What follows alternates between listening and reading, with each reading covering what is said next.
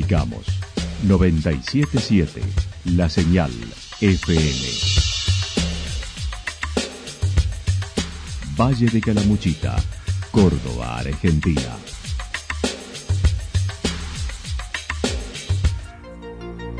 El más completo resumen de las noticias de la región, encontralos todos los días a las 12 y 30, a las 16 y a las 22 horas. Panorama de noticias. Por la 977, la señal FM nos identifica también con las noticias.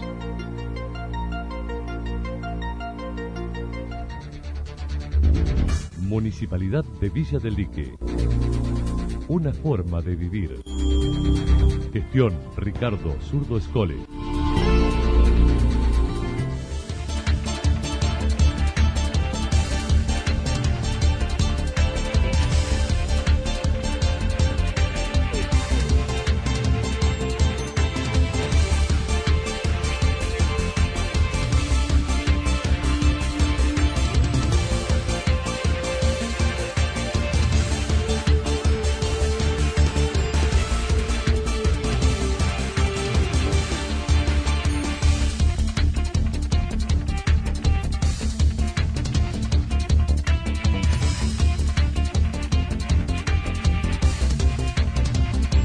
A esta hora hacemos un repaso por la información regional a través de los títulos. Primera reunión de representantes de diversos gremios y asociaciones para trabajar la ley de emergencia en turismo en Córdoba.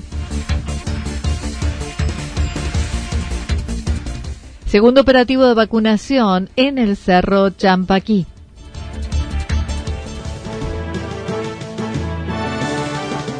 La actualidad en síntesis. Resumen de noticias regionales producida por la 977 La Señal FM.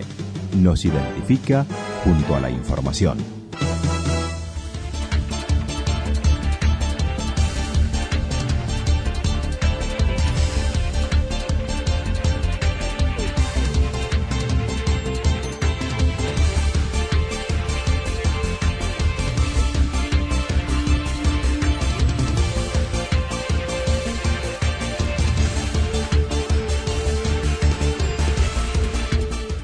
Primera reunión de representantes de diversos gremios y asociaciones para trabajar la ley de emergencia en turismo en Córdoba. Ayer representantes de sectores gastronómicos, los cinco delegaciones de FEGRA en la provincia, Cámara de Turismo de Carlos Paz, se encontraron por primera vez con UTGRA, buscando formar un grupo de trabajo de cara a la intención de presentar un proyecto provincial para que se declare la emergencia económica para el sector turístico. Juan Carlos Rousselot, interventor de UTGRA Córdoba, comentó. Convocamos a las cámaras empresarias del sector del turismo, hotelero y gastronómico, que es muy amplio, no son solamente bares y restaurantes, hoteles, comedores de escuela, eh, tenemos una amplia gama de, rubros en nuestra actividad que la viene pasando muy mal, tenemos un problema de 15 meses en baja, pérdida de miles de puestos de trabajo, cierre de hoteles, cierre de bares y restaurantes, cierre de comedores públicos y privados, y lo peor de todo, una incertidumbre en lo que vendrá es realmente este, catastrófica. Venimos muy mal y, la necesidad y la única solución que vemos a, que nuestro este, sector se vaya recomponiendo es una ley de emergencia. Por eso convocamos a las diferentes cámaras para que cada uno haga su aporte, nos sentemos en una mesa de diálogo todos juntos y nos pongamos a trabajar en este proyecto de ley tan importante para que no sigan cerrando hoteles, bares, restaurantes como está pasando ahora.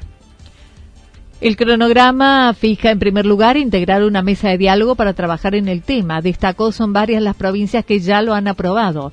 En dos semanas volverán a reunirse con propuestas. Bueno, pusimos metas inmediatas con fechas clave.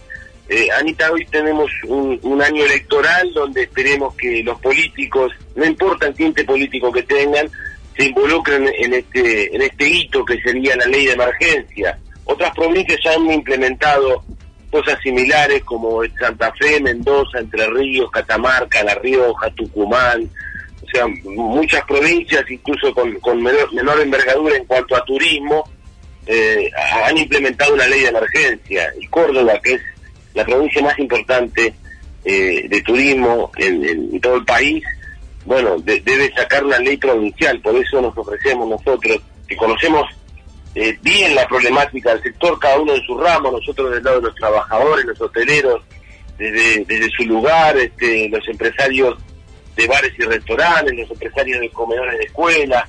Hoy tenemos una incertidumbre que no sabemos si va a haber eh, vacaciones de invierno. O sea, todo esto me hace acordar cuando mi papá me contaba el cuento de la buena pipa, que siempre se va repitiendo todo y ya sabemos que no ha funcionado. La idea es presentar cuanto antes este proyecto considerando estamos en un año electoral, antes de las próximas de noviembre. Los beneficios en caso de aprobarse pueden ser desde subsidio como accesos a créditos, además de exenciones impositivas. Bueno, una ley de emergencia abarcaría exenciones impositivas reales, este, con una quita de, impuestos, créditos a, tasa cero, subsidios para los trabajadores también, que la vienen pasando muy mal. Yo siempre digo, el mozo que no se llevó su propina este, en el pasado no se la va a llevar en forma retroactiva este, en, el futuro. O sea, lamentablemente el dinero que el trabajador gastronómico no percibió durante estos 15 meses, eh, cobrando en muchos de los casos la mitad de su salario, este, si no hay una recomposición por parte de quien pone las restricciones, y bueno, la vamos a ir pasando muy mal. Tenemos trabajadoras de comedores de escuela que están eh, hace 15 meses cobrando 8 mil pesos. Anita, vos decime cómo vive una trabajadora, un trabajador con ese dinero, es imposible. Eh, es realmente una realidad alarmante, lo venimos diciendo hace un año, hemos tocado todos los poderes del Estado. En estos 15 meses estuvimos, ayer se cumplió un año de la primera movilización donde pedíamos volver a trabajar. Estuvimos en julio en la legislatura eh, ante la Comisión de Trabajo y la Comisión de Turismo pidiendo por esta ley de emergencia. Manifesto estuvo reunido con el ministro de Desarrollo Social de la provincia, Juan Carlos Macei, quien adelantó que acompañaría la intención y seguirá gestionando para que se levanten las restricciones necesitamos una respuesta integral del Estado provincial. Y en cuanto a la incertidumbre que vivimos, y sí, no sabemos todavía si va a haber vacaciones de invierno, si no va a haber, eh, ya han perdido esta temporada estudiantil, temporada de, tercera edad, eso significa este, miles de puestos de trabajo y millones de pesos que ingresan a la provincia gracias al turismo y que no están ingresando y que si no se arma un plan de trabajo con metas y con este, y, con reglas claras y bueno seguiremos este, lamentablemente padeciendo este, la pandemia y su mala gestión. El interventor de UDGRA estimó serán dos meses de trabajo para estar presentándolo a fines de agosto o principios de septiembre. Bueno, estimamos que nos va a llevar dos meses. En junio, este, eh, eh, ayer conformación de los equipos de trabajo y creación del documento base con repositorio. Vamos a crear una página donde ya la tenemos, donde vamos a ir poniendo todas las novedades este, que se vayan, este, eh, que vayan surgiendo y que vayan sumando a esta iniciativa. Y bueno, esperamos que para agosto o septiembre este, ingrese el proyecto de ley y, lo comuniquemos por todos lados. Y esperemos que, sobre todo, los políticos en este año electoral eh, apoyen eh, esta necesaria ley para nuestro sector.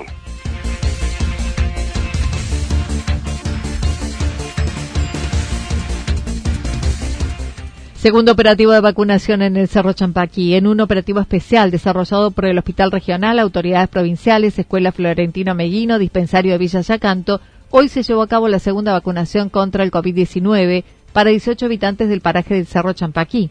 Esteban Parodi, como director de la escuela, comentó despegaron 9.30 horas desde el camping municipal de Santa Rosa y luego aterrizaron en la base del cerro, donde todos habían sido citados habiendo logrado aplicar las 18 dosis de la segunda y 12 de la primera. En Santa Rosa de Calamuchita aproximadamente salimos a las 9 y 30 de la mañana, un poquito más pasaditas, y llegamos acá donde, como siempre, ¿no es cierto?, cuesta que el helicóptero pueda, digamos, descender en forma eh, tranquila, así que se pegaron dos vueltitas como para ver bien eh, cuál era el lugar eh, correcto para que descienda el helicóptero.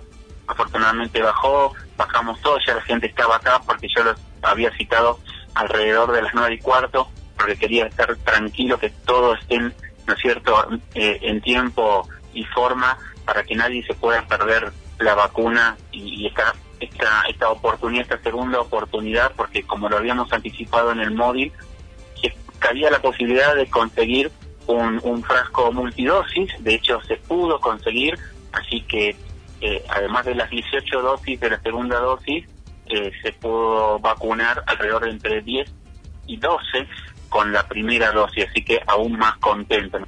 Por su parte, la vicedirectora del Hospital Regional a cargo del operativo manifestó su alegría de poder llevar a cabo esta vacunación y que llegue a todos los rincones de la provincia. Eh, muy, muy felices, como decía Esteban, el día precioso, como pintado, digamos, el cielo, igual que la primera vez. Bueno, hicimos 18 segundas dosis, así que también estamos tranquilos en ese sentido. Hay 18 personas que han completado su esquema. Y eh, como la primera vez em, nos manejamos con los grupos priorizados de riesgo que había en ese momento en la provincia, bueno, quedó alguna gente sin vacunar y entonces en esta vez, que ya los grupos se han ampliado, eh, pudimos avanzar vacunando a otra gente más joven y bueno, trajimos un frasco multidosis que como dice Esteban, salen, es de 10 dosis, pero a veces sale una o dos más. Eh, hemos terminado el operativo aquí en la escuela y Vanessa se ha ido a la casa de dos personas que no, no tienen posibilidad de moverse, digamos que están postrados. Entonces ahí va a completar los esquemas de, en una de las casas y en los otros va a iniciar esquemas.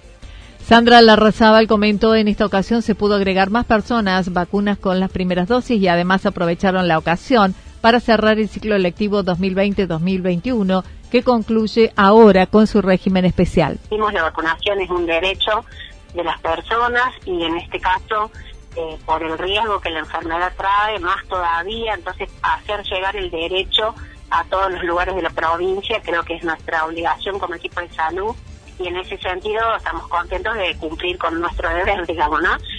Yo quiero aprovechar la para decirte que, bueno, no, nosotros vinimos en el ICO eh, y es como un operativo así muy muy fabuloso que sale en todos lados, pero eh, los equipos de vacunación de toda la provincia están haciendo esfuerzos enormes justamente para acercar este derecho a todas las personas. Hay vacunadores que van en sulky, hay vacunadores que van a caballo, se está cubriendo toda toda la geografía de la provincia a medida que van llegando las dosis yo quiero ponerlo esto de manifiesto porque realmente este, el equipo de gente que vacuna en la provincia de Córdoba es un equipo excelente.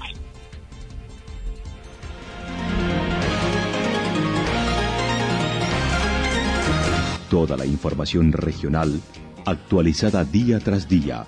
Usted puede repasarla durante toda la jornada en www.fm977.com.ar la señal FM nos identifica también en Internet.